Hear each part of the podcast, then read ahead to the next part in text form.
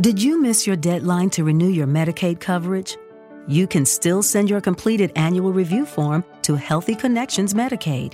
You may be assigned to another health plan, but you can ask to come back to First Choice within sixty days of renewed Medicaid eligibility. It's your family. It's your choice. First Choice is the right choice.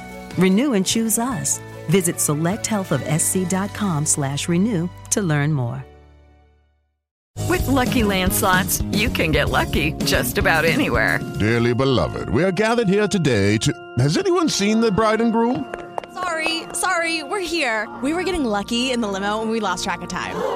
No, Lucky Land Casino, with cash prizes that add up quicker than a guest registry. In that case, I pronounce you lucky.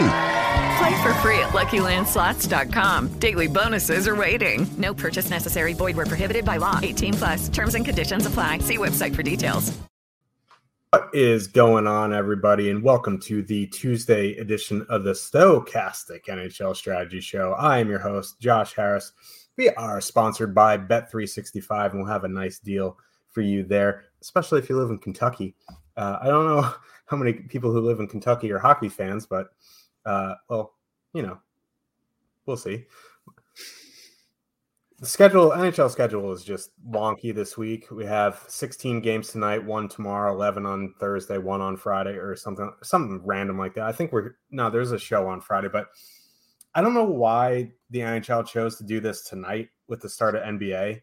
They could have done it last Tuesday when there was literally the only other competition was like Uzbekistani table tennis. So like, but like they chose to do it on the opening night of the N B A.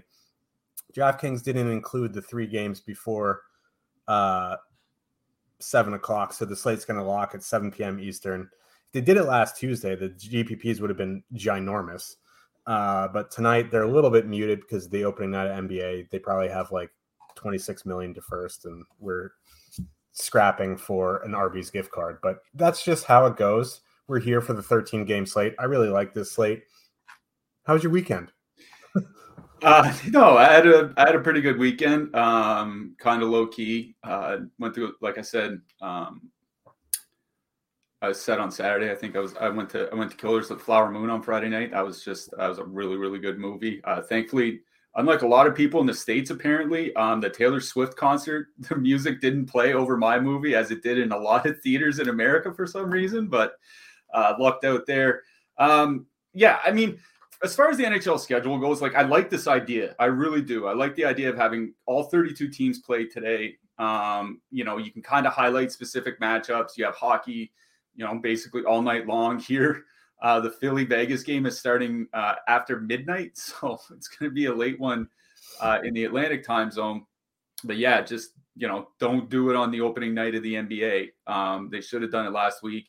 Even waited for Saturday, you know, after a few days of the N B A, um, you know, maybe it, it, it quiets down a little bit. But we're here. We're here for thirteen games. There are a lot of interesting spots on this slate. There are, you know, obviously with Connor McDavid out, we'll get to that game later.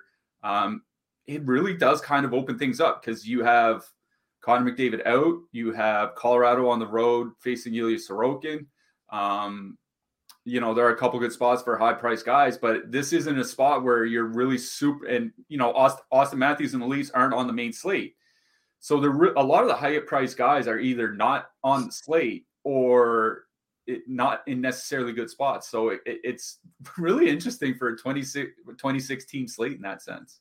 Yeah, I like it. I'm, I'm glad – well, I'm not glad McDavid's hurt, but, like, I'm glad he's not on the slate. I'm glad Matthews isn't on the slate. So there's actually – you're not just have to be like, oh, yeah, McDavid's going to be thirty percent, and then we're going to jam in twenty percent L A three with them or something. There's actually options on this slate. I uh, I, I just wanted to tell you now because uh, the last few years on Halloween, you've been wearing a costume by yourself. I haven't acquired, I have acquired a Halloween costume for our Halloween show. So next Tuesday, I will be dressed the part. Well, that's nice to hear. I mean, I like I would wear a costume every day if they would let me. I don't think um, we'd be able to get away with that. But uh, yeah, I'm excited to see uh, what you have cooked up for Halloween. Yeah, cosplay and N H L D F S. We can make it work. Yeah, why not? Uh, let's get into the slate. There's a lot of games. Um, but before we do, uh, Make sure to give us a like and subscribe so you can keep up with our all of our shows, D F S offers, giveaways, and much more. Once you subscribe, hit that notification button to get alerts when our shows go live. If YouTube isn't for you, you can find all of our content over on the Stochastic podcast channel. Give us a five-star review there. That helps us out a lot as well. Don't forget to sign up for the Stochastic Hall of Fame by changing your avatar on DraftKings and FanDuel. Uh, you can do that at stochastic dot com backslash avatar. Placed in the top three of a contest with over five K contestants. Tweet the win to at stochastichof on X. If you do not have the X machine, you can email us with your screenshot and you'll win a free month of Stochastic package of your choice. Carolina with a three point three total heading into Tampa. The Lightning have a three point one total. Man, there's so many games on this slate. I kind of overlooked this one a little bit. There's almost no ownership on Tampa here tonight, which is, you know, not surprising. But it's not like it's in Carolina. They're, the top line will probably avoid that uh, Jordan Staal line. They're going Nikita Kucherov, Braden Point, Alex Barry-Bellette. Who scored the other night? It was a sick feed from Kucherov. The second line is Stamkos, Hagel, and Nick Paul. Uh, Cirelli down on the third line was Geno and Morella. I, there's question marks if Aho's coming back tonight. We haven't seen anything. This game, you know, as it stands, Necas, Bunting, Terävainen was the top line the past few nights. They're getting some a fair amount of ownership here. I would assume we're going to get an update at some point on Aho. I'm I'm worried it's going to come at um, pregame warmups. That's when it's going to come. Yeah, so... You know, I, I don't have a feel either way, but if he does play, he's going to slide in between Necas and Bunting, and Terävainen's going to go somewhere else, probably a Nason spot. Does that affect you at all on this slate? What affects me is not knowing if Sebastian Aho is going to play or not, because um, that changes things around um, a lot on the Carolina side. Like, one of the big issues is, is that Terävainen is listed as a center, right? Um Now, mercifully, with all the game, like we probably should have mentioned, the games are staggered start times. So there's one game starting at seven Eastern, one at seven fifteen Eastern, one at seven thirty, so on and so forth. So whatever, you know, whatever happens, you'll be able to get a full swap in if Aho is in warmups, right? But then you might have to, you know, mess around with your lines, because if Aho, if Teravainen's on the top line, or, or even the second line, you're looking at a double center line, right? That's kind of, that's one of the problems here is like um, you you might have to switch around your secondary stack, uh, things like that, if if Aho plays. And it's not a, like we've talked about it uh, on the show already this season, like Tampa Bay struggled defensively to start the year, and this is something that's gone back to the end of last season. Basically, the final like twenty-five, thirty games of last year, they weren't very good defensively. They haven't been good defensively to start this season. Like, it seems like it's a good matchup for Carolina. I just wish I knew who the hell was playing tonight. Like, that's kind of the problem. Because, like, Jarvis and Kotkaniemi have looked pretty good together. Like, I, you know, I'm a Montreal fan, so I have to kind of rag on Kotkaniemi a little bit, but him him leaving the the franchise wasn't his call necessarily. You know, he signed over for over six million dollars when he had almost no track record to his name. I don't think you'll a lot of, see a lot of people turn down six million dollars. Oh, you know, that's what it is. It is what it is. His entire problem was, is not necessarily generating offense. His problem has been generating good quality offense. And him and Jarvis have been able to do that in their limited time together. They're only up to like forty minutes, but their expected goals for is flirting with three, which is not something that you see a lot from Kotkaniemi. Usually you're around like two and a half, if not below. So they have been generating some good quality. It's not a tough matchup against Carolina.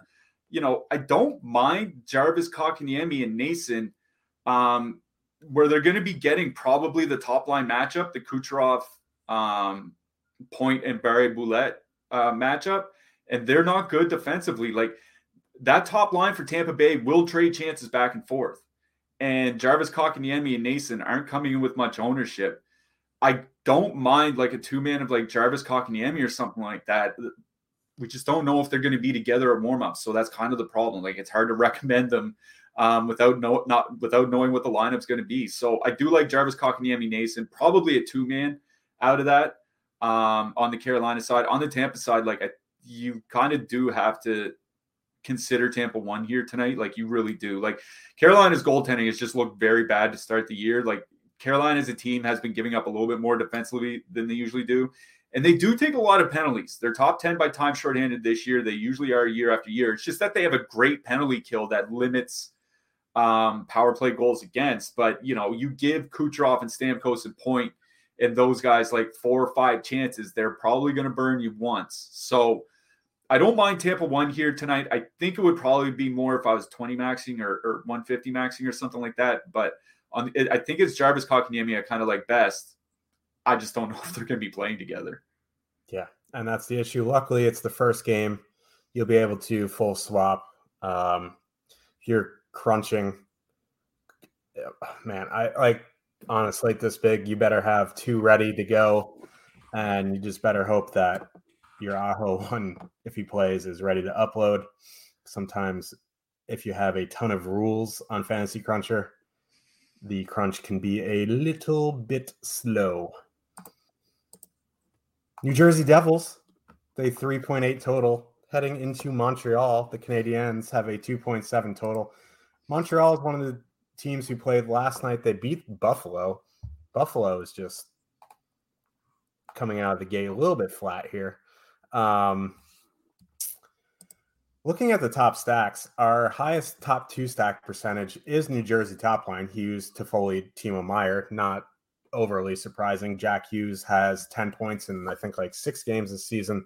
They're all primary. He doesn't have any secondary assists this season yet, which is kind of scary. Uh, that line is twenty-one eight.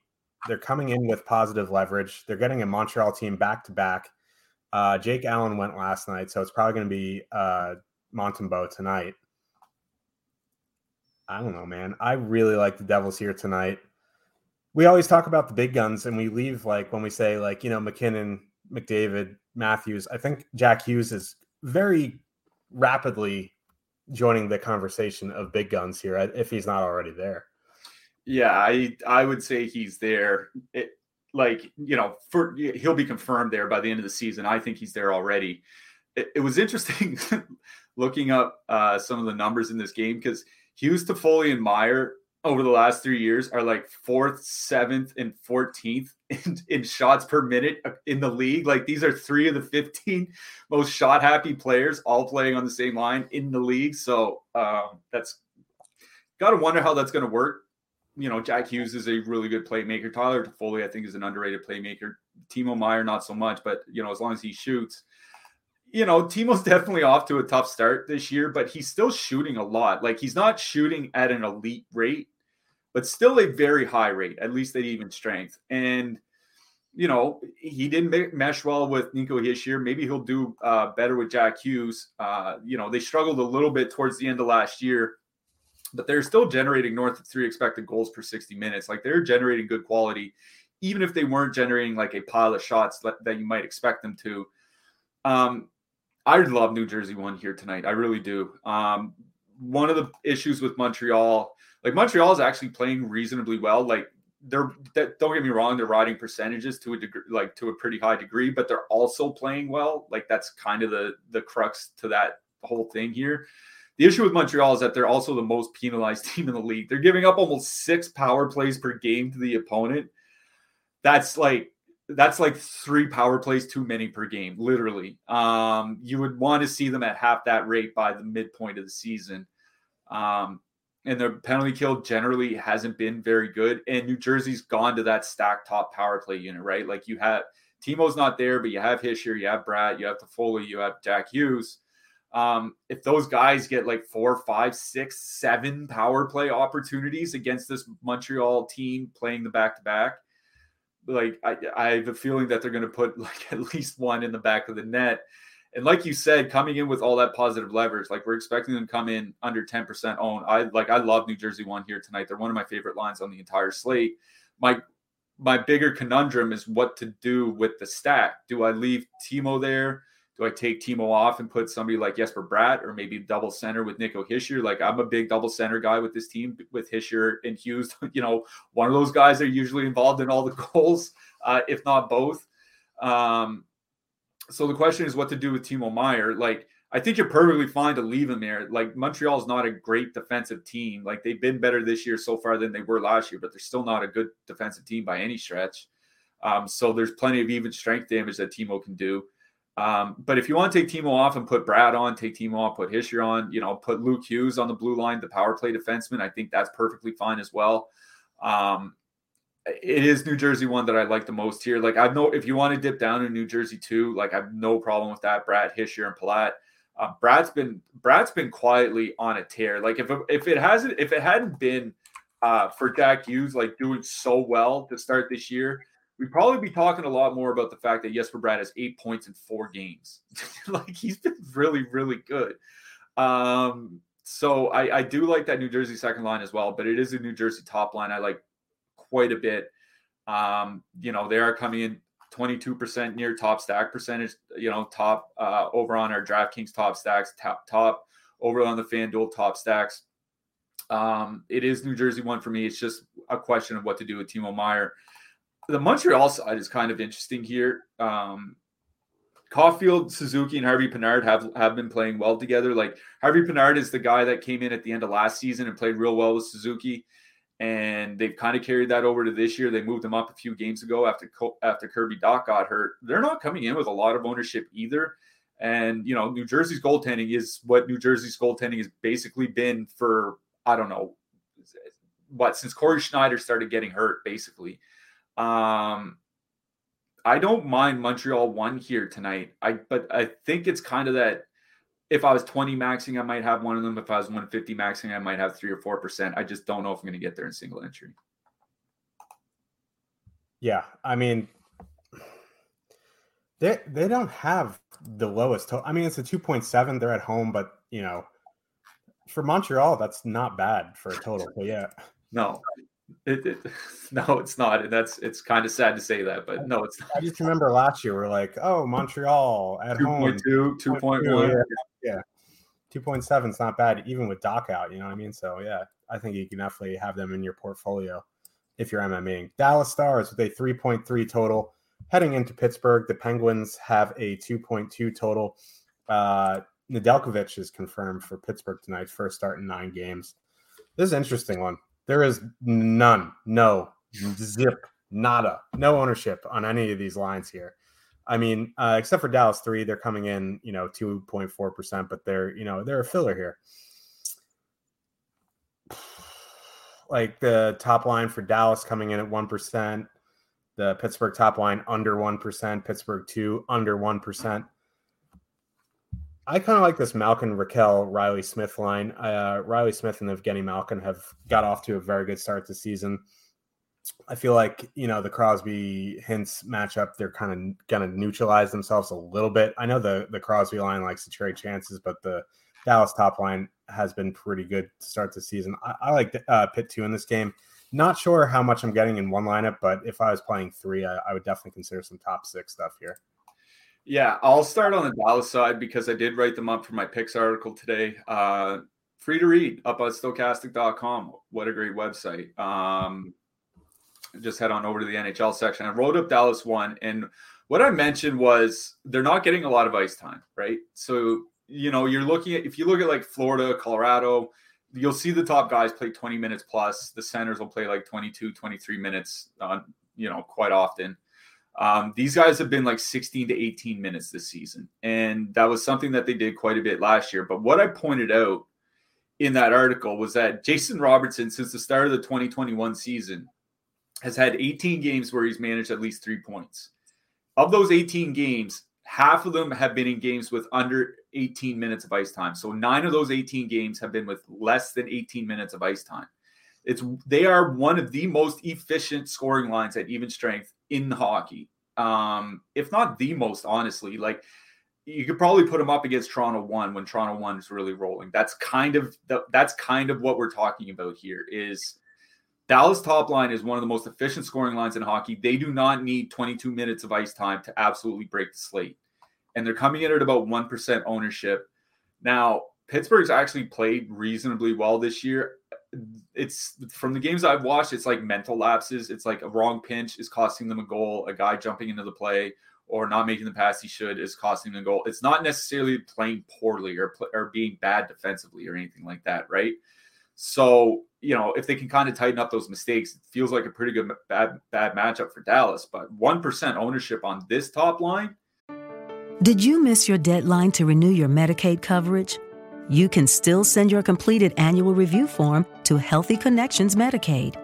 You may be assigned to another health plan, but you can ask to come back to First Choice within sixty days of renewed Medicaid eligibility. It's your family. It's your choice. First Choice is the right choice. Renew and choose us. Visit selecthealthofsc.com slash renew to learn more. Like we, ha- they have to be in consideration at least. Like I don't like them as much as I like New Jersey because Pittsburgh's a much better team than Montreal, uh, and Montreal will take way more penalties. But Dallas one is absolutely one of the lines. You know, again, I'll say twenty, twenty max, one fifty max that probably should be in there somewhere.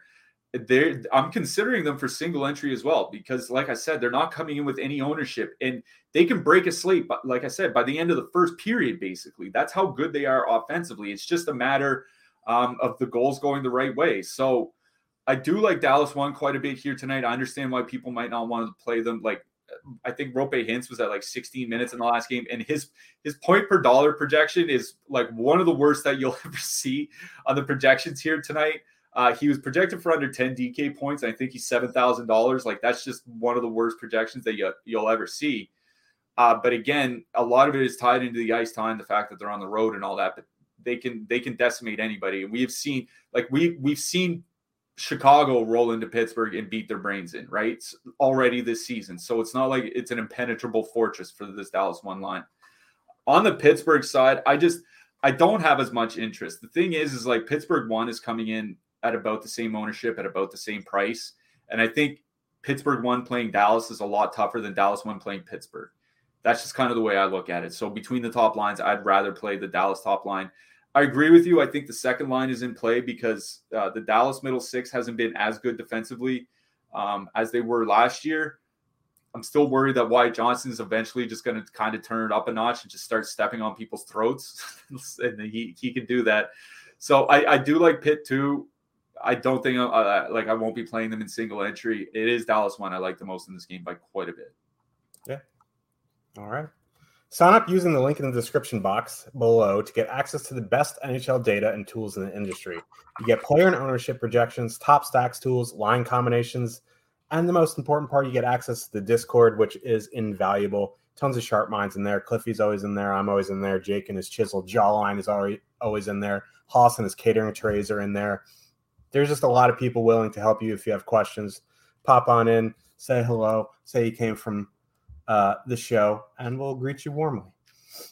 San Jose Sharks with a two point six total. Heading into Florida, the Panthers have a four total. This game is a mess because the Sharks are one of the worst teams defensively in the last decade. The Florida Panthers prices are not reflective of that. The top line for Florida, nineteen two. The second line for Florida, seventeen six. They're coming in. The top line is coming in with a little bit of positive leverage. They're more expensive. The Verhaeghe, Kachuk, E two D two, Luosterainen line, a little bit of negative leverage here. I think it's just kind of pick your poison here. I will tend to go when I'm facing off against the Sharks, I'll take the more expensive, less owned line. You're you're completely fine just power play stacking. You're completely fine going to the second line. I think if you have a lean on what to do with the Panthers, you do it. I think the bigger question here is what to do with the Sharks because the top line for the Sharks, Tomas Hertl, Anthony Duclair, Alexander Barabanov, twelve thousand seven hundred, and they're getting over twenty minutes a night. And it's not like the Panthers are a good defensive team. They take a ton of penalties. They trade a ton of shots. Bobrovsky's shaky in net. This this game is important, and it sucks. That's actually not a bad way of putting it, I guess. Um, yeah, this is a fascinating game. Like, I don't think we have to go in too much on Florida. Like you said, San Jose is an awful, awful defensive team. Um, basically all their lines are awful defensively. Like, you don't have to worry about matchups. Their penalty kill has been awful to start this season. Like, on and on and on and on. Like, the issue with Florida is just the ownership. Like, I was looking, I was just looking now at the latest run. There are ten players on this slate projected for at least fifteen percent ownership, and six of them are from Florida. Six of them are from one team on a twenty-six team slate. That's how much ownership is going towards the Panthers. That worries me because, like, I, I think if you play Florida tonight, I the way I would approach it is probably probably a Josh stack. And for anybody unfamiliar with the Josh stack, at least on DraftKings, it's just tra- stacking six skaters uh, from the same side in a game because you can stack up to six players. So the entire top line, add Kachuk and Luke Hughes, throw Oliver Ekman-Larsson on the blue line, and away you go, uh, something like that. Um, there's just so much ownership here that it feels like one of those games where I don't have a problem. I actually don't have a problem with like one-offing Barkov or one-offing Matthew Tkachuk or something like that, because it's such a large slate otherwise that I don't care if I have a one-off Barkov coming in at twenty percent. You know what I mean? Like, it just doesn't matter when there are twenty-five other teams to pick from. Um, the question is just what you do with their stacking, because, you know, that Florida second line has been pretty good this year. They haven't been as good as they were last year, which is a little bit concerning. I got to think part of that is just missing so many defensemen. You know what I mean? Like, if, if if the top guys are out with Barkov and, and Reinhardt, like the top defenseman, after that, you're getting to like Matt Kierstead and, and like Josh Mahura. And, and like, there's just not a lot there. You know what I mean? So um, I do like the Florida top line. I wrote up Sam Reinhart in the picks article. He has four straight uh, two point games. Um, they've certainly uh, come around a lot um, with Evan Rodriguez there. It, it, it's just a matter of ownership. You have to decide how much ownership you're willing to eat tonight, because there is going to be a ton on Florida. I think between their first and second lines, we're expecting one in three lineups in large field G P Ps to have a Florida stack. And that doesn't include power play stacks or Josh stacks. So like, there's going to be a lot of Florida. It, I, I would go to the top line, but you know, obviously they're in a phenomenal spot. It's warranted though. You know what I mean? Like, yeah. It's not like it's bad chalk. It's no, this is, chalk. This is not Nashville of last year when they were coming in twenty some percent owned. And it was like, why?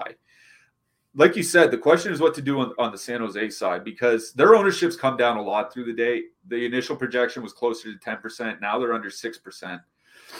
And I looked at the, somebody gave me a little tip. I looked at the five dollars, uh, G P M M E G P P on Saturday night when San Jose was on the slate, a slate like this. And Thomas Hertl was two percent. And like you said, they're going to play a ton of minutes. Um, they're all, they're on the top power play unit. They're probably going to play twenty plus minutes.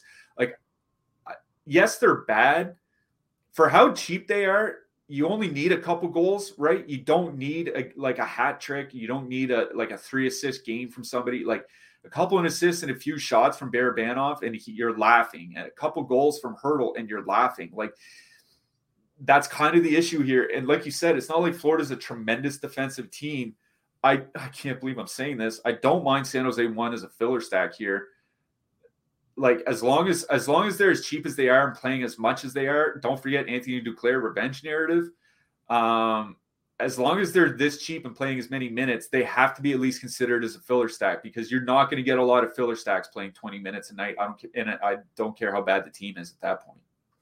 Yeah, and that's why, you know, the Arizona lines of a few years ago were always in that similar boat. You know what I mean? Like, they're playing nineteen, twenty minutes. Yeah, and someone on a bad team has to score. And that, that first line, yeah, they're not great, but like Alvin Ek. Oliver Ekman-Larsson top pair in twenty twenty-three really scares you defensively. You know what I mean? So it's like, you, you got to consider them. Colorado Avalanche with a three total heading into Long Island. That sucks. The Islanders have a two point six total. Uh, Colorado mixing up their lines a little bit here. Uh, the top line is McKinnon, Arturi Lehkonen, Valeri Nichushkin. Second line of Mika Rantanen, Ryan Johansson, Tomas Tatar. Third line of Duran, Colton, and Miles Morningwood. He might rise up tonight. He might not. Um, that top line's kind of interesting. I, I wish Nichushkin was on the top power play. Not that this is the matchup for it. Uh, I said that last time when I faded the Devils going into Long Island, and the Islanders took five penalties, and the Devils scored four power play goals, but I am not dwelling on the past, and we are looking forward here. Um, they have good positive leverage here tonight. Uh, I like Colorado one. I would probably throw them in a tier under New Jersey one and Dallas one for, you know, spend up lines. Uh, on the flip side, I don't know, man, uh, thirteen nine for Nelson, Palmieri, Engvall. I don't mind that. Yeah, I here's the thing is Colorado's top line is really in the same price range as the Dallas top line. I would probably just rather play Dallas. Like that's that's kind of the issue here. Like like thankfully I didn't play on Friday, so I didn't get smashed by the Devils because I would probably faded them too. Um, but I like I'm not a fan of, of going up against Ilya Sorokin when he's at home. When the Islanders are at home, A, they can dictate matchups. B, they usually don't take a lot of penalties. Like you said, that was one bad night. I mean, those things happen over the course of an eighty-two game season. Um, but they don't take a lot of penalties, and and you're facing Sorokin. So, like, the that's kind of the issue that I'm running into here is, like, you get you can get Dallas one at much lower ownership. You can get, like, Minnesota one at higher ownership but with a lower price and – Um, and what I think is a much better matchup. Uh, so like I, that's kind of my issue with Colorado here is like, I don't actually hate the spot. And I think, I think the Islanders may be even a little overrated um, defensively, but you're still facing argu- arguably the be- best goalie in the world. He's certainly among the top three. Um, and you're facing a team that usually doesn't take a lot of penalties, which is in Colorado tends to make hay. So like, or make hay on the power play. So I like I don't hate Colorado here. I just think that there are other similarly priced spots that I'd rather go. The Islanders side is what's really interesting to me here because they've moved um, Anders Lee to the top line. And Lee and Horvat actually played a lot together last year after Horvat got traded there. And they generated some really, really good offensive numbers together. They're at three point three expected goals generated per sixty minutes and over three hundred minutes together. So that's a reliable enough sample. The problem was they couldn't finish, which is, you know, it's the New York Islanders. That's been the problem forever. Um, adding Matt Barzal to that line should help the finish a little bit. Colorado's a pretty good defensive team, but they also take a lot of penalties. They're tied for the sixth most so far this season, um, and they weren't shy of heading to the penalty box last season. Again, not probably not something I'll get to in single entry, but I in larger in if I'm if I was playing a ton of lineups, that Horvat Barzal Lee line at sixteen thousand two hundred on DraftKings, that looks really interesting to me um, at home, even going up against the McKinnon line because they're coming in under one percent owned. Horvat and Lee have looked good together in the past. Um, but like the biggest problem is just shooting percentages, and all it takes is one night for shooting percentages to go your way, and you're at the top of the charts, right? So, like I said, I don't think I'll get there in single entry. If I was playing a ton of lineups, the Islanders' top line would be one that I'd be heavily considering for sure. Seattle with a two point nine total heading into Detroit. The Red Wings have a three point two total. I think Ty uh, Cartier, Cartier, Cartier, Cartier, rings, yeah, yeah, uh, moved up to the top line with McCann and Beniers. I mean, it's I don't know, it's Seattle. He's top power play though, and he's like twenty-seven hundred. That being said, like DeBrincat looks home with next to Dylan Larkin. Lucas Raymond's actually looked okay. Um, that line's we... coming. What? Has he? You sure about that? You sure about that? Um, I don't know. Eight, but this line, the point is this line's eighteen thousand eight hundred coming in under a half percent projected owned against Seattle, which is a decent team. It's just goaltending issues. DeBrincat has been lights out to start the season. I, I kind of like Detroit one here just as like a nice con- contrarian G P P play. Um, on the Seattle side, like, I don't know, like I'm not full stacking anything. Maybe I'll one-off some stuff. Yeah, I so I, I, I do want to start with Detroit because it's kind of I'm of two minds with Detroit. One, obviously it's a fantastic start, and it's one that's kind of justified. Like they are generating a lot. They're over three expected goals. I think they're over three expected goals for sixty minutes to bring Cat and Larkin on the ice together. Um, you know, they're up to seventy minutes together. It's, you know, still a small sample, but it's not tiny. The problem is twofold. One, the, like obviously there's a ton of regression coming. You know what I mean? Like you don't produce the way they have without uh, regression coming your way. Like the Brincat's shooting over forty-two percent. Like, you know what I mean?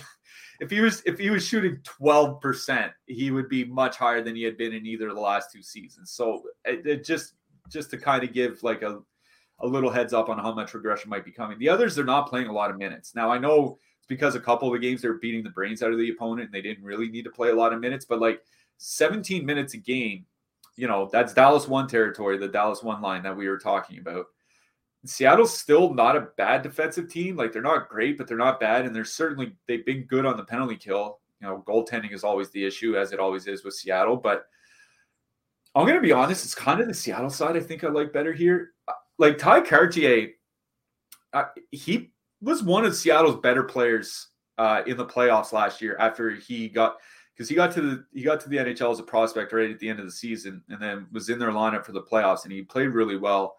This is a good prospect. He's not just some guy jumping from the fourth line to the top line. This is one of their top prospects, and I think it would probably it's probably worth pointing out that he's on this roster and Shane Wright is not. And Shane Wright was the guy that was projected to go first overall in the twenty twenty-two draft. And Cartier is here. That's how he's been playing well. And Cartier is pretty much just a McCann replacement. Like, I don't think he's as good as Jared McCann, not yet. But as far as shot volume goes, he probably could fill what Jared McCann was doing. And at twenty, like you said, at twenty-seven hundred, they're really a filler line at that point. And Detroit doesn't scare me defensively whatsoever. Like I don't care. I don't care how many goals they scored. I don't. They're still not a great defensive team. Their goalies have been playing well. I'll give it to their goalies, but you know, goaltending can fall fall apart any time.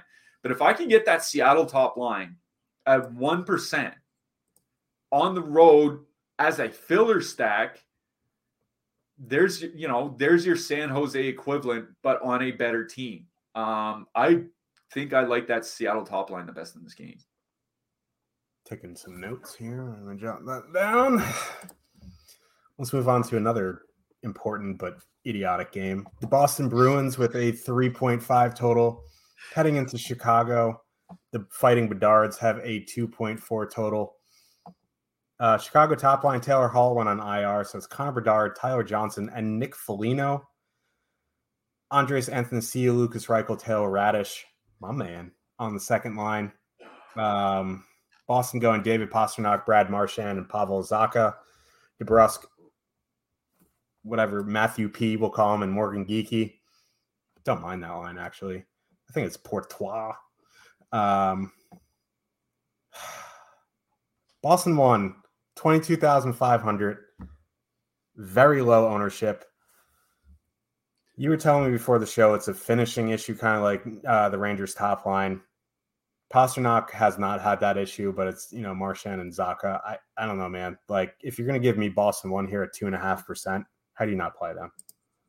Yeah, um, it's also kind of a shooting issue. I was looking earlier. David Pastrnak is generating more sh- shot attempts per minute than Marchand and Zacha combined.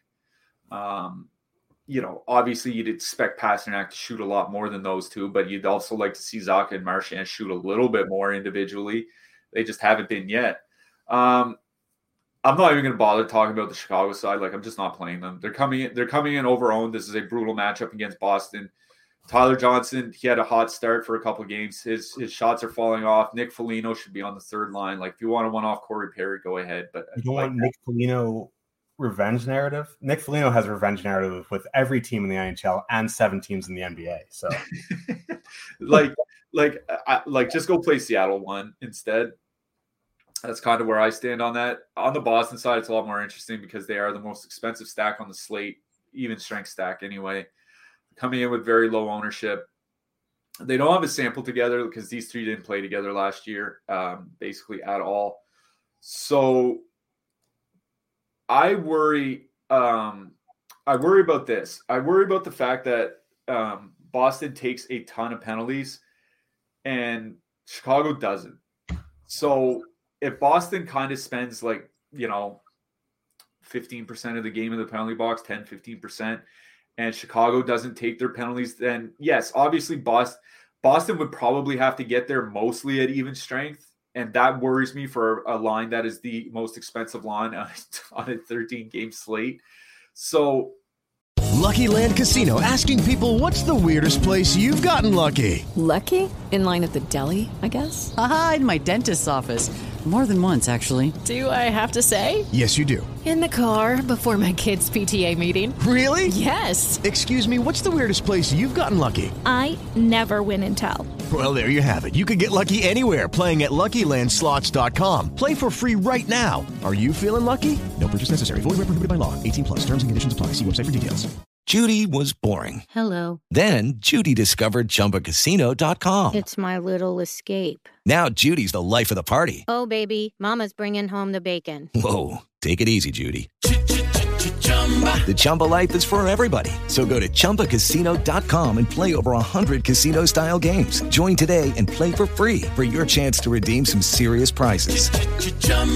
Chumba Casino dot com. No purchase necessary. Void where prohibited by law. eighteen plus terms and conditions apply. See website for details. It's one of those situations where, again, if I'm one fifty maxing, I certainly have them uh, included somewhere. Um, you know, if you want to take off Marchand and put on James Van Riemsdyk for that power play exposure or something like that, I, I like I think you can do that. Uh, but I, I just I can't get to Boston here just because of the price and because you can go to other spots. Like if you want to look at the at, at some of the top two stacks, like. You can just like just go play Colorado, I think would be my advice, right? Like they're coming in with about the same ownership, and Colorado's like two thousand dollars cheaper. I I would rather play Colorado here than um, Boston, even when factoring in the matchup, uh, just because of the savings cost and because they're similar ownership anyway. So I don't mind Boston one here tonight. What I worry about is that it's one of those s- somewhat soft matchups, and they end up playing sixteen or seventeen minutes like Dallas does. And, you know, maybe Marchand gets moved down to the second line because they had been playing Jake DeBrusk on the top line before he slept through a team meeting. So, uh, like, I worry about that they're going to move that around. I worry that they're not going to get a lot of, like, enough power play time. So, again, if I'm playing a ton of lineups, yes, I'll have Boston. I think in single entry, there are just uh, there are other expensive spots I'd rather go to. Yeah, I kind of agree with that. In single entry, though, I think one-offing Pasternak is definitely in play, though. Yeah, yeah. I, yeah, I agree. Like, if you don't want to one-off, like, Jack Hughes, who's going to be higher-owned, or Nathan McKinnon, who might even be higher-owned, like, just play Pasternak instead. Yeah. Who, like, Pasternak kind of, like, is one is one of the best players in the N H L, and he's always never in the conversation when we talk about elite players for some reason. He's just – he just shoots the puck. That's all he does. He scores goals. Yeah. As we mentioned off the hop – go ahead. No, I got nothing. Oh, I'm talking to myself, and I heard myself. Bet five, I, as we mentioned at the top of the show, we are sponsored by Bet three sixty-five. If you deposit ten dollars and bet five dollars, you get one hundred fifty dollars in bonus bets. If you're in Kentucky, all you have to do is bet one dollar, and you'll get three hundred sixty-five dollars in bonus bets. If you live near Kentucky and you're not in Kentucky, I would go to Kentucky and get that deal. Uh, the states for the one hundred fifty dollars Uh, bonus bets are Ohio, New Jersey, Virginia, Iowa, and Colorado. Um, Kentucky, you get the three sixty-five. That's kind of a nuts deal. I would imagine it ends this week. Um, so if you're anywhere near Kentucky, if you live in like Cincinnati or something, and you you know don't want the one fifteen, you want the three sixty-five, I would hop in your Chevy Chevelle and hop over the border and get the three sixty-five. You have to be twenty-one plus to get this offer. Again, if you're in Kentucky, you have to be eighteen. I think you have to be seven to get your driver's license in Kentucky, so who knows. If you have a gambling problem, call one eight hundred gambler. Let's move on to the next game. The Saint Louis Blues with a two point six total heading into Winnipeg. The Jets have a three point four total. Looks like Alex Iafallo has moved up to the top line instead of Mason Appleton. We rejoice, kind of, I guess. Like It's an, it's an improvement. Yeah. Let's just go with that.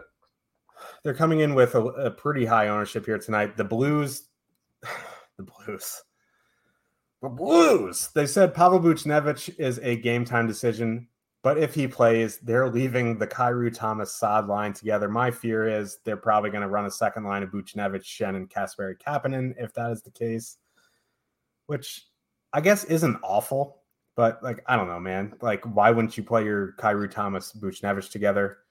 Um, I guess the question in this game is whether or not you want to play Uh, Winnipeg won here. They're seventeen five. They're fully correlated. They're coming in with a little bit of negative leverage. This is a very good matchup. The one thing I will say from a power play perspective, the Blues don't take a ton of penalties. So I guess you're expecting you're going to have to have them get there at five on five. So for me, like I'm in one lineup, I'm probably not going to play them. But if I was twenty maxing, I would for sure have them. Yeah. And it's, it's funny. Last year, like Winnipeg really didn't take a ton of penalties, but historically speaking, Winnipeg is usually one of the most penalized teams in the league, at least if you look back like before the pandemic, especially in the Dustin Byfuglien era. Um, but Saint Louis doesn't take a lot of penalties. That's that's one thing that I noted in my write-up, because I did write up Alex Iafallo. Like, for his role, he's way too cheap, right? Like Mason Appleton was playing eighteen minutes a game on the top line, and he wasn't even getting top power play time. So obviously Iafallo, pen, like, you know, etch him in stone for eighteen minutes. As long as he doesn't get injured, uh, he probably, probably, probably has a good chance of cracking twenty plus. Um, you know, Winnipeg won. They're coming with a little bit of negative leverage, but it's nothing extreme. Like if they're coming in ten percent top two stack, eleven point five percent ownership, like that's just fine. Uh, the other thing is, is like Saint Louis has low key been really bad defensively this year.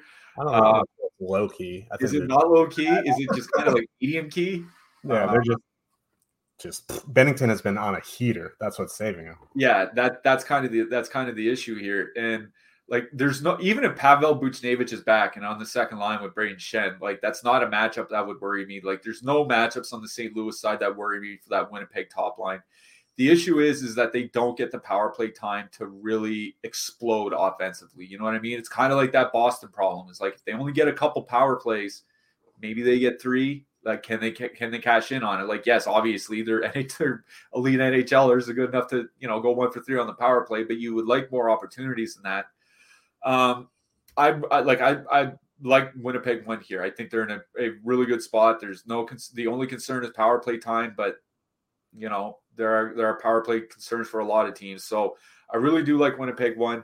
Winnipeg two, like I want to play them, but they're coming in with a ton of negative leverage. We have them under one percent top two stack, but over seven percent ownership, which is just wild. And funny enough, I wrote up at a different spot. I wrote up about Cole Perfetti's start to the season, and they're treating that line basically as like a, a third line, if not a fourth line, um, which is absolutely wild to me.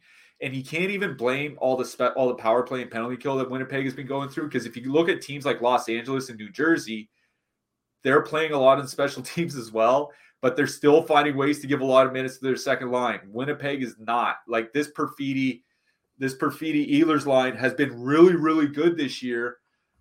They're just not getting any ice time. So like that's kind of the problem. Is like, yeah, they're super cheap, ten thousand nine hundred. They're in a good matchup. Go find a couple thousand dollars and play San Jose. You know what I mean? Like, that's kind of where I'm at. I mean, honestly, that's kind of where I'm at right now. Um, you know, yeah, San Jose. I'd, pro- I'd definitely rather play San Jose. Like, you know, one of the depth Montreal lineups. Um, that's just kind of where I am. So it's Winnipeg one or bust for me out of this game. Like, I don't. I don't have a ton of interest in the Saint Louis side. Like, they've been playing fine with Brandon Saad there. Um. The power play just hasn't really been that great. Uh, like, I think Saint Louis one is fine, but I think it's Winnipeg one or nothing for me from here. Yeah, and I had a, f- a few people in Discord tag me about the flow chart. It's still calibrating. We don't have enough data on it yet this season. Yeah, yeah, exactly. Like, get off our backs. Yeah. I didn't even break out the flow chart last year until around American Thanksgiving. Guys are so needy. That's right. Um, The Edmonton Oilers with a three point two total heading into Minnesota. The Wild have a three point three total. McDavid's out for a few weeks. Uh, Edmonton going to the top line of Leon Draisaitl, Evander Kane, and Matthias Janmark. Why? Uh, I don't know. Second line of Zach Hyman, Ryan Nugent-Hopkins, uh, Warren Fogle. Minnesota is status quo. Pat Maroon was on the second line last game. He's still there now. Yay. I guess. Um, here's the thing. There's um, some pretty heavy ownership here on Edmonton without McDavid. Evander Kane was dragging down McDavid. And now he's on a line with Leon Draisaitl and Matthias Janmark. Leon Draisaitl the past three years without McDavid I'll let you give the numbers, but his scoring has fallen off a cliff. His Corsi numbers are way down, like they're below fifty percent. And then you get to the second line, there's sixteen thousand Hyman, Nugent Hopkins, Fogle. Like, I guess they're fine, but like the own, I don't want to, I don't want to play them at eleven and a half projected ownership. Like, no, thank you. So if you're into Edmonton tonight, play them, but I am on the Minnesota side here. Uh, I think the top line's fine. I even think the second line with Pat Maroon is fine. You can leave Fat Pat off if you want. Um, Marco Rossi one off, I think, is fine. I'm on the Minnesota side here. This is another spot where I'll say, instead of playing the Eriksson, Ek, Johansson, Maroon line, just go play San Jose. Like, I'm, I'm serious. Like, I, I don't, I don't know if I can make a three, a three forward Minnesota stack and leave Kirill Kaprizov off of it. That's just kind of where just I am. Kaprizov, leave off Maroon, put in Kaprizov. Yeah, well, okay, but I just mean, like, if you're stacking that even strength line. Oh yeah, yeah, yeah. It's just... I, I have no interest in playing in a single entry line on a thirteen game slate playing Patrick Maroon. Like, I'm sorry, man. Yeah, uh, no, I can't get there. Yeah, I, I would never get there. But the point remains, they're going up against a shell of Edmonton who've been awful. Yeah, so um, it is Minnesota one that I do like in this game. I do like them quite a bit because they're going to go into the second and third lines uh, from Edmonton. There's nothing there that concerns me defensively. They're also top ten um, drawing uh, power play opportunities per game so far this season, which is pretty good. And Edmonton's top ten for giving up power plays to the opponent so far this season. So this could be a pretty good power play spot for Minnesota. So, yeah, I wouldn't stack the, stack the even strength Joel Eriksson Ek line, but if you want to put him on with a with a Kaprizov and, and Zuccarello stack for a power play stack, like, I think that's perfectly fine. Um, I think this is a really good spot for the Wild. They're coming in with positive leverage. They're not com- they're not really that expensive, the top line, um, nineteen thousand five hundred over on D K. Like, that's, you know, you have more than enough room to fit in a good secondary stack. They're even, like, relatively cheap on FanDuel, twenty thousand nine hundred. So, like, I think they're fine across the industry tonight. They might get a, and this looks like, at least at the outset, a decent power play spot for them as well. Like, Minnesota's been pre- pretty bad defensively, but um, at least on the power play, they've looked fine. So I, I think it's Minnesota one I like best. Like, on the Edmonton side, I I just don't get it. I really don't. Um, you were talking about uh, even strength production. Dreisaitl's even strength production goes down thirty percent when he's not with McDavid. thirty percent. That is a lot. And then that doesn't even factor in what does the Edmonton power play look like without Connor McDavid, because we really don't know. Like, he hasn't missed a ton of time since a, his rookie season, right? So I'm going to I am going to assume this, that it's going to be pretty bad, because I looked at one one example we do have is Nikita Kucherov in Tampa Bay, because he did miss a lot of time a couple years ago. Um, I looked at the Tampa Bay power play without Kucherov over the last few years. Shot attempts down twenty-eight percent, goals down forty percent, forty percent.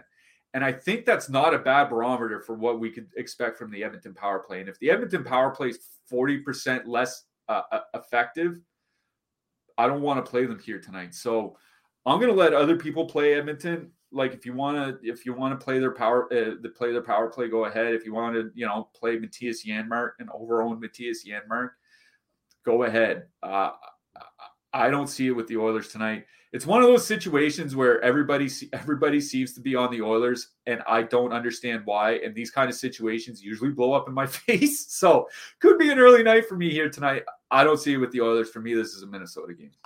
So the thing I'll say about the Oilers power play without McDavid, I think they need to win the faceoff. Like, that's an obvious thing. Like, if the defense, if the Wild can clear the zone, who's zone entering? Like, no one's stopping McDavid from entering the zone with the puck, right? Is it Bouchard? Is it Draisaitl? Is it Hyman? You know what I mean? Like, that's where the numbers are going to fall off. They're going to have trouble entering the zone and setting up without McDavid. Now, that's that's going to be a big problem. Let's move on to the next one. The Vancouver Canucks with a three point two total heading into Nashville. The Predators have a three point three total. I don't know. Like, I, I feel like Dumb and Dumber here.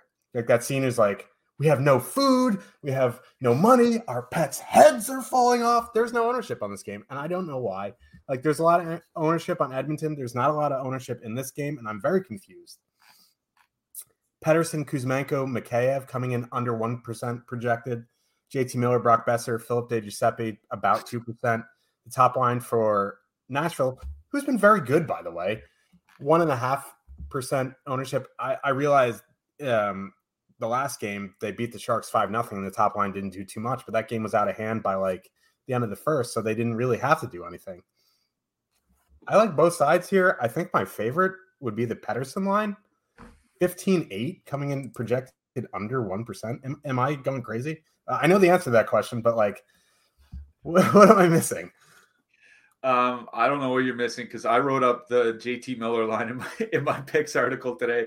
It was Dallas and Vancouver were, were in the picks article. Um, what I mentioned was going into Nashville, the Pettersson line is going to see Ryan O'Reilly and Philip Forsberg, and probably the shutdown pair of Ryan McDonagh and Alex Carrier. And low key, that McDonagh Carrier pairing has been one of the best defensively in the N H L so far this season. Carrier almost had a combo meal the other night. Yeah, it, he's playing more minutes because because they're playing so well. Um, so I'm not super high on the Pettersson line. It is the Miller line. Miller, Besser, DiGiuseppe line that I like better. Um, they're generating, I what I noted in the article is they're generating uh, over one shot attempt per minute while they're on the ice at five on five, and anything at that rate, that's really good volume. And it's kind of unusual for a J T Miller line. Usually they're not super high event. Usually they focus more on quality, but they're actually getting both, um, which is a good sign. They're getting a ton of minutes. Miller's almost at twenty-two minutes a night. Besser's at almost uh, twenty minutes a night. Both on the top power play unit. Um, neither ne- neither team has really good penalty kills. In fact, I was, I was looking earlier today. These two teams are last and second last by shot attempts allowed per minute on the penalty kill. So uh, it seems like a decent power play spot for both sides. Um, like you said, not a lot of ownership on either of the Vancouver lines. If you want to leave DiGiuseppe off and turn it into more of a power play stack by adding Pettersson, by adding Kuzmenko, uh, Quinn Hughes on the blue line, something like that, I think that's fine. I like Vancouver too, uh, a fair bit here tonight, uh, going into Nashville. On the Nashville side, I did have Tommy Novak as one of the centers uh, in the picks article today. Uh, they've been a lot better since they dumped Philip Tomasino off the line. Small sample, but um, they have played better. Uh, he's also seen a lot more ice time. That was the one of the issues with Novak early in the season. He was like twelve, thirteen minutes. He's been closer to like fifteen, sixteen minutes of late, and under four thousand dollars on DraftKings, you know, fifteen, sixteen minutes, that's perfectly fine. Um, what I noted in that article is, you know, the J T Miller line has been good offensively. They've also been pretty leaky defensively, and that's a matchup that Novak's line might see a fair bit of. Uh, they're allowing thirty-two percent more shot attempts whenever the Pettersson line is off the ice. So this is kind of a matchup where the, I think the goal, whichever goalie plays better is the one that's going to stonewall defensively. Like, I know it seemed kind of facile to say that, but you know what I mean? Like, between uh, the two goalies, they're kind of, they've been kind of saving each other's team, uh, saving their respective team, sorry, over the last couple of years. Um, whichever one falters is, is could make a pretty good D F S night on the other side. It is the J T Miller line that I like best in this game overall, but I do think there are basically four playable lines in this game. So I think there's a lot to like here. I agree. I like a lot of that game, and there's no ownership. N B A starts tonight, and get access to any Stochastic N B A D F S package for twenty percent off when signing up with the promo code HART. Oh, there's no hardwood read. It's tip off. Promo code tip off. Just the tip off. Um, promos only for the first week of the season, so I would sign up now. Uh, the package includes uh, N B A Sims. They just got those out. Uh, contest generator and late swap tool. You can build up to five thousand lineups on Stochastic in sixty seconds with the contest generator. The base package allows you to build up to five hundred lineups and export up to twenty. The max package allows you to build up to five thousand lineups with unlimited exports. So if you're an N B A player, I would suggest using promo code just the tip off. It's just tip off, um, and signing up for N B A. I was wondering if you were going to make that joke. I, I'm predictable, but predictability is not bad. No, it's um, not. You know me too well now. I, I, nothing gets past you. The New York Rangers with a three point one total heading into Calgary. The Flames, who aren't very hot, have a two point nine total. Judy was boring. Hello. Then Judy discovered Chumba Casino dot com. It's my little escape. Now Judy's the life of the party. Oh, baby, mama's bringing home the bacon. Whoa, take it easy, Judy. The Chumba life is for everybody. So go to Chumba Casino dot com and play over one hundred casino-style games. Join today and play for free for your chance to redeem some serious prizes. Chumba Casino dot com. No purchase necessary. Void where prohibited by law. eighteen plus terms and conditions apply. See website for details. Lucky Land Casino. Asking people, what's the weirdest place you've gotten lucky? Lucky? In line at the deli, I guess? Aha, in my dentist's office. More than once, actually. Do I have to say? Yes, you do. In the car before my kids' P T A meeting. Really? Yes. Excuse me, what's the weirdest place you've gotten lucky? I never win and tell. Well, there you have it. You can get lucky anywhere, playing at Lucky Land Slots dot com. Play for free right now. Are you feeling lucky? No purchase necessary. Void where prohibited by law. eighteen plus. Terms and conditions apply. See website for details. The Flames are a mess. Um, I don't know what they're doing.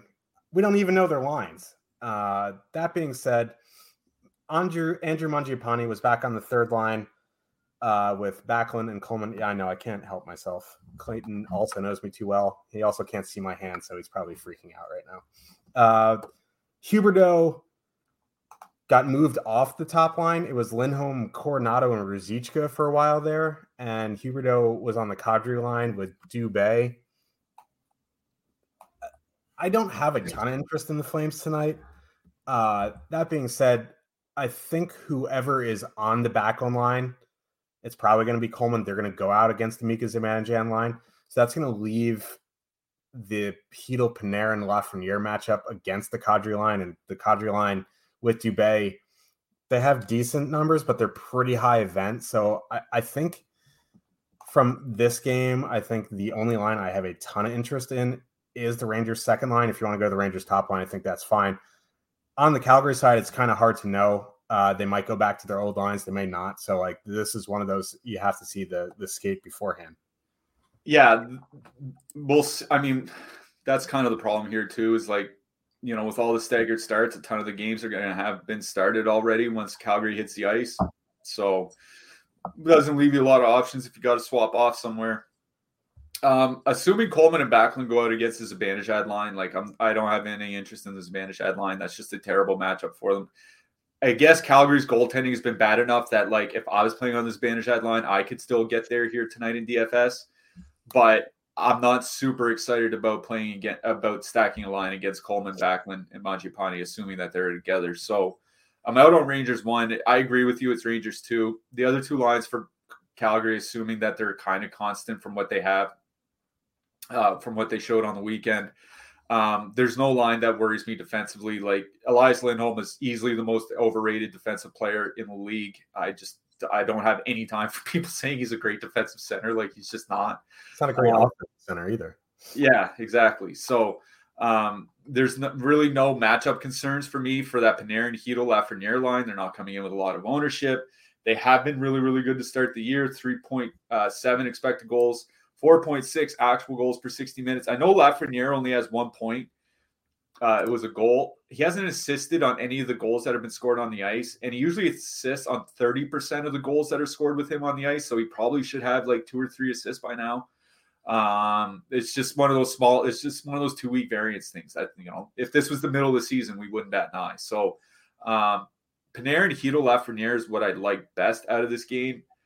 I like – I don't – like, I'm going to be honest, it probably is Calgary three that I like the most on the Flames side. Backlund, Mangiapane, Coleman, I think it's easily their best line by a mile.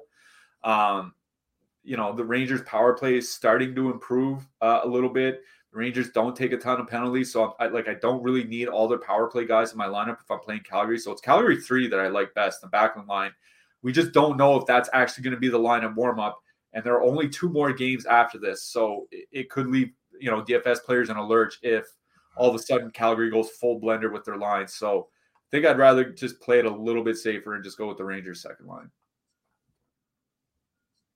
Yeah, I mean, Backlund and Coleman probably going to be together, but, like, it's not a guarantee. Also, like, disadvantage Kreider, Kakko, pretty decent defensively, but like ah, if you're if you're getting to Calgary, it's definitely in the M M E portfolio. Let's move on to the next game. Arizona Coyotes with a two point seven total heading into Los Angeles. The Kings have a three point four total. These Kings lines are your chalk fillers of the night.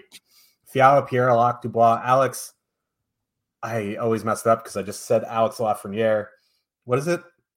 Laferriere. Laferriere. Thank you. Uh, that line is thirteen eight, and they're coming in at fourteen point four percent projected ownership when the Rangers' second line is thirteen thousand nine hundred at under one percent. Adrian Kempe, Kopitar, Byfield coming in over leverage as well. Trevor Moore, Philip Deneau, Arthur Kaliev, very over leveraged here. I think one of my favorite plays, another decent uh, sneaky G P P play. I, I said Detroit one earlier, but I I actually like this one better. They're four hundred dollars cheaper is Arizona one. They're coming in with almost no ownership. They're a very, very good line, not just for Arizona. They just are a good line. Phoenix Copley in net for the Kings, his second start of the season. His first one didn't go too well. Kings without uh, Arvidsson kind of are a mess defensively. It just kind of like messes up the whole lineup. I I, I kind of like Arizona one here. Yeah, like I, I just said in the YouTube chat that I don't usually sweat ownership that much on a, on single entry in a slate this big. But for me, like there's a difference between playing uh, a line that's like a twelve percent top two stack coming in at fifteen percent ownership and a line with a one percent top two stack coming in at ten percent ownership. Like at a certain point, it does matter a little bit. Like we're expecting, if you include power play stacks, a reasonable assumption would be like one in three lineups tonight will have some sort of Los Angeles Kings stack in. Like that's how many people are playing the Kings. Here's the thing. Like I get it because the Kings are good offensively. Um, three fairly balanced lines. None of them are expensive. So cheap. Yeah. Here's the thing is one of the reasons we used to stack against Arizona all the time last year was that they would take a ton of penalties. Like they were by far the most penalized team in the N H L this last year. I get that it's only been a, a five-game sample so far this year, but they're in the bottom ten for opportun- power play opportunities given to the opponent so far this season. Um, we talked how little the Islanders give up usually on the power play. They've been giving up fewer power plays than the Islanders so far this season. Not only that, but they've been good defensively. Like I don't think people kind of realize just how good Arizona has been uh, on the defensive side of the puck. Uh, to start the season, um, they're only giving up thirty, like under thirty-one shots uh, per sixty minutes. Like it's basically right in line with the Islanders when you include like all strengths. Um, at even strength, it's closer to the middle of the league. Like this isn't a terrible defensive team. If this is a middle of the road defensive team that doesn't take a lot of penalties, this isn't really a great matchup for the Kings, and certainly not one where lines should be coming in at six, seven, eight times their top two percentage. So I'm with you. I'm on the Arizona side here. Keller, Hayton, Schmaltz getting almost no ownership. Yes, they're expensive. You know, if you want to take out, uh, you know, uh, Barrett Hayton, put in Cooley, I don't really have a problem with that, but it is the Arizona top line I like. Um, you know, Arizona penalty kill has really not been that great to start the season. So I think that's kind of what's working against them. But again, they're not taking a ton of penalties. Um, you know, the Kings penalty kill itself has been very good, but we're getting Arizona under one percent ownership. And we, I went and looked last year. This is basically the same Kings team as last year. Just add, you know, Pierre-Luc Dubois and, and Vladislav Gavrikov. And it's basically the same team. Arizona scored eight goals in two games in Los Angeles last season with a worse team. So it's not that they can't get there offensively. It's, obviously, it's not likely. But if I could get them at a half percent ownership, like Arizona, like I, I talked about New Jersey earlier, New Jersey and Dallas. Like New Jersey and Dallas are really the lines that I'm considering, and I can't pair Arizona with them because they're too expensive. If I was three maxing or twenty maxing tonight, I would probably have Arizona somewhere. Yeah, I agree. I like Arizona better than Detroit, by the way. I would play Arizona one before I played Detroit one tonight. Let's move on to the last game of the night, an eleven p.m. Eastern start, and I am considering it. Uh, Philadelphia Flyers with a two point five total heading into Vegas. The Golden Knights have a three point four total. I don't. Uh, we're gonna we're gonna stay up late tonight. That's just what it's gonna be. Uh, Vegas going, you know, Eichel, Marchessault, Barbashev. Barbashev got moved off that line, whether he got benched or moved. I, I'm not one hundred percent sure. Mark Stone, Stevenson, Howden. Excuse me. Flyers going with Cam Atkinson, Owen Tippett, Sean Couturier, Travis Konechny, Scott Laughton, and Forrester. That Vegas top line has not been great uh, five on five, even back to last year defensively. I, I kind of like this this Couturier line here tonight. They're a little bit negative leverage, but not too much. They're thirteen thousand eight hundred, right in that same price range of the Pierre-Luc Dubois line and the Rangers' second line. I don't know. I I, I kind of like this late-night hammer of the Flyers' Sean Couturier line, and it makes me physically ill to say that, but I am definitely considering them in my mix.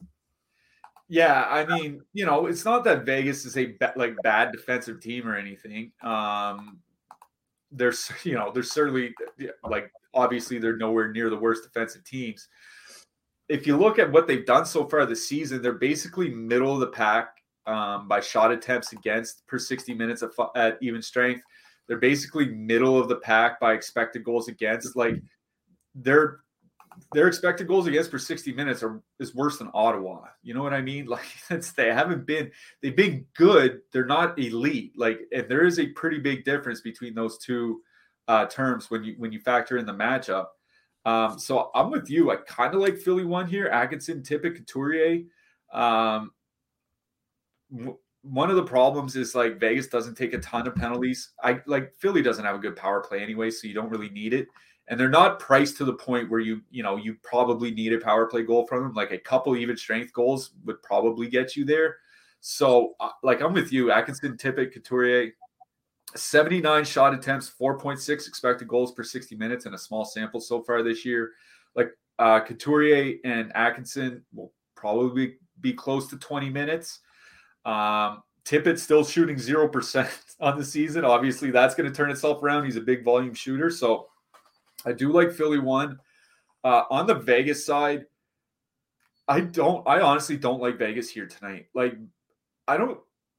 Philly arguably has the best penalty kill in the league to start the season, and I like. I know it's only been six games or whatever, but easily allowing the fewest shots and shot attempts against per sixty minutes in a six-game sample. I don't care when it happens. Is really impressive for a team that looked like a tire fire at this point two years ago. So. um I think I'm kind of out on Vegas here tonight.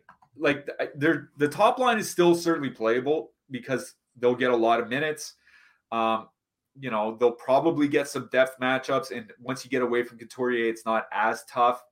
Uh, but I think it's the Philly side that I like here just because, you know, you can get the top line at like four thousand dollars cheaper. Like that matters a lot. So I think it's Philly one I like, then Vegas one. And then after that, probably not a whole lot from this game.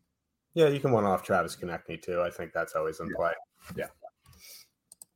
Uh, coming up after us, we have the N B A Deeper Dive at five thirty with Lafayette and Josh Engelman, not to be confused with Josh Harris, the better-looking fella anyway. N B A Live Before Lock at six thirty with Greg and Eric. That's always a fun show. Uh, those two are, well, it, it's basically just Greg just throwing Eric under the bus for an hour and a half. So if if you like that, you definitely should tune in. Let's talk a little bit about uh, defensemen here. Uh, there are twenty-six teams on this slate. A lot of defensemen, some Hughes brothers maybe. Who are you liking? Uh, I'll start with the expensive guys. Obviously, Roman Yossi's still at the top of the list. Um, don't mind Josh Morrissey. We talked about how good of a spot Winnipeg's in here tonight. Um, he's still getting the minutes, top power play time and all that. Uh, and I'll mention Shea Theodore as well. I just saw on Twitter that uh, they're saying Alex Pietrangelo is still not ready to return. Theodore's been playing a lot of minutes since Pietrangelo left. So, uh, like I said, I don't think it's a tremendous power play matchup for Vegas here tonight, but he's still getting enough minutes where he doesn't really need to get a power play goal or power play assist to uh, to give you good D F S value. Mid-price range, Noah Dobson really stuck out to me. Um, with Scott Mayfield still injured on the Islanders' blue line, Dobson's been getting a lot more minutes. Like that was the whole problem with Noah Dobson at the end of last year, start of this year, was playing eighteen, nineteen, twenty minutes. He's been more like twenty-three, twenty-four minutes since Mayfield got hurt. So Noah Dobson, obviously Oliver Ekman-Larsson from Florida, but a lot of people are going to be playing Oliver Ekman-Larsson tonight. Uh, Quinn Hughes, still shooting the puck, man. Like we talked about earlier, in a small sample, he was one of the top shooting defensemen in the league on the season. And then their last game, he goes out and puts six shots on goal. So uh, I really like Quinn Hughes. I think he's turning himself into a little bit of a different defenseman, and it makes him underpriced. Uh, Mike Matheson from Montreal. And I'll mention Arbor Jacki from Montreal as well, because they said David Savard uh, injured his hand blocking a shot last night. They're running out of defensemen again. Like, there are only so many guys they can give minutes to. Mike Matheson might push thirty minutes here tonight.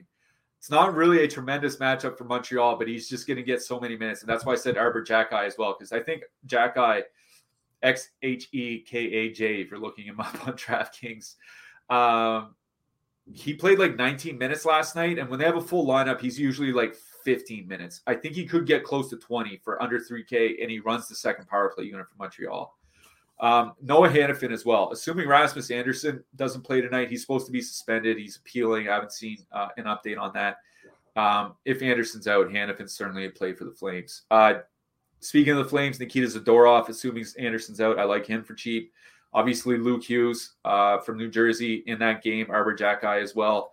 Egor Zamula, mentioned him uh, in the picks article uh, with Philadelphia's injuries on their blue line. He was pushed. He was over twenty minutes last game. They went to a four defense rotation. He was one of those guys in the four defense rotation. So I think he's twenty-seven hundred on ja- DraftKings, but like forty-four hundred on FanDuel for some reason.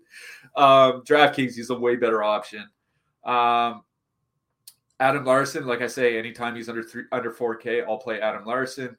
Uh, Dmitry Orlov as well, because Brett Pesci won't be playing for Carolina, so that's going to be more minutes for those top four guys. So I like Dmitry Orlov um, and Alex Carrier from Nashville. He's still cheap enough where he's playable. Carrier is one of the ones I had starred, if you did not mention. The other one is Sean Dursey. He is a bit expensive on DraftKings now, fifty-four hundred. It is his return to L A if you do like to live on Narrative Street, but for his role, that price is fine. Yeah. Let's talk about goalies here. The first one that obviously jumped off the page was uh, Sorokin at seventy-three hundred. Um, volume is king. He's going to see it. Uh, e- even Igor at seventy-nine hundred, I think, is fine. People, you know, not a big Igor stackers now. He had a couple bad games, but I think he's fine. Uh, Philip Gustafsson also at seventy-nine hundred. Anytime he starts, um, I think he's in play. Who else you liking? Because there, there's not much where I go, man, uh, I don't want to play, you know, I was thinking Sorokin, it stands out obviously, but is there anyone else that really stands out to you? Yeah. Connor Ingram, obviously. Mackenzie Blackwood for San Jose. Like, he's probably going to get lit up, but in the chance that he doesn't, I mean, let's face facts here. Um, on the off chance he doesn't, he's going to see enough volume to put up a good, uh, good score. Like, in that game against Carolina, he gave up six goals and still provided over one D K point per thousand dollars, which obviously not a good score, but he didn't go into the negatives or anything like that. That's just what happens when you see as much volume as he does. Um, Connor Hellebuck on FanDuel. He's, I think he's seven thousand dollars on FanDuel. Like, anyways, um, Carter Hart. Um, I didn't see if, if Carter Hart got uh, confirmed uh, for Philadelphia. Confirmed, yeah. for Philadelphia. Yeah, I don't think we'll get confirmation, but Carter Hart for the Flyers uh, going into Vegas. Don't mind him as long as he's playing. Yeah, sixty-nine hundred on DraftKings is a nice price for him. Uh, I guess there's pun intended on that, but uh, that was not the intention. Uh, who are you liking for your hat trick pick? Uh, I'm going to go with a guy I spoke highly of uh, earlier in the show, a guy whose line that I'm heavily considering stacking tonight at very low ownership, and I'm going with Jason Robertson. I'll never say no to Jason Robertson hat trick. I'm going uh, Joel Eriksson Ek. Uh, I need to redeem myself after saying I would potentially put Pat Maroon into my lineup. I don't know if I said it, but it was kind of bad. I mean, hey, listen, I've said a lot worse. Trust me, I've said a lot worse. Hey, the first guy, the first guy that went into my picks article today was Igor Zamula. So. That's I would play Igor Zamula a hundred times before I got to Pat Maroon once. So yeah, okay, fair enough. I, I think the list is very small on the players who I'd play Pat Maroon over. Did I say that right? I don't know. I don't even know. We'll be back on Today's Tuesday. We'll be back on Thursday. Tomorrow's a one-game slate. There'll be some showdown, but uh, it's another big slate on Thursday. We'll also be back on Friday. N B A starts tonight, so if you're playing that, good luck. Stick, stay tuned for the N B A show. Smash that like button on the way out, and good luck, everybody. Good luck tonight, everyone.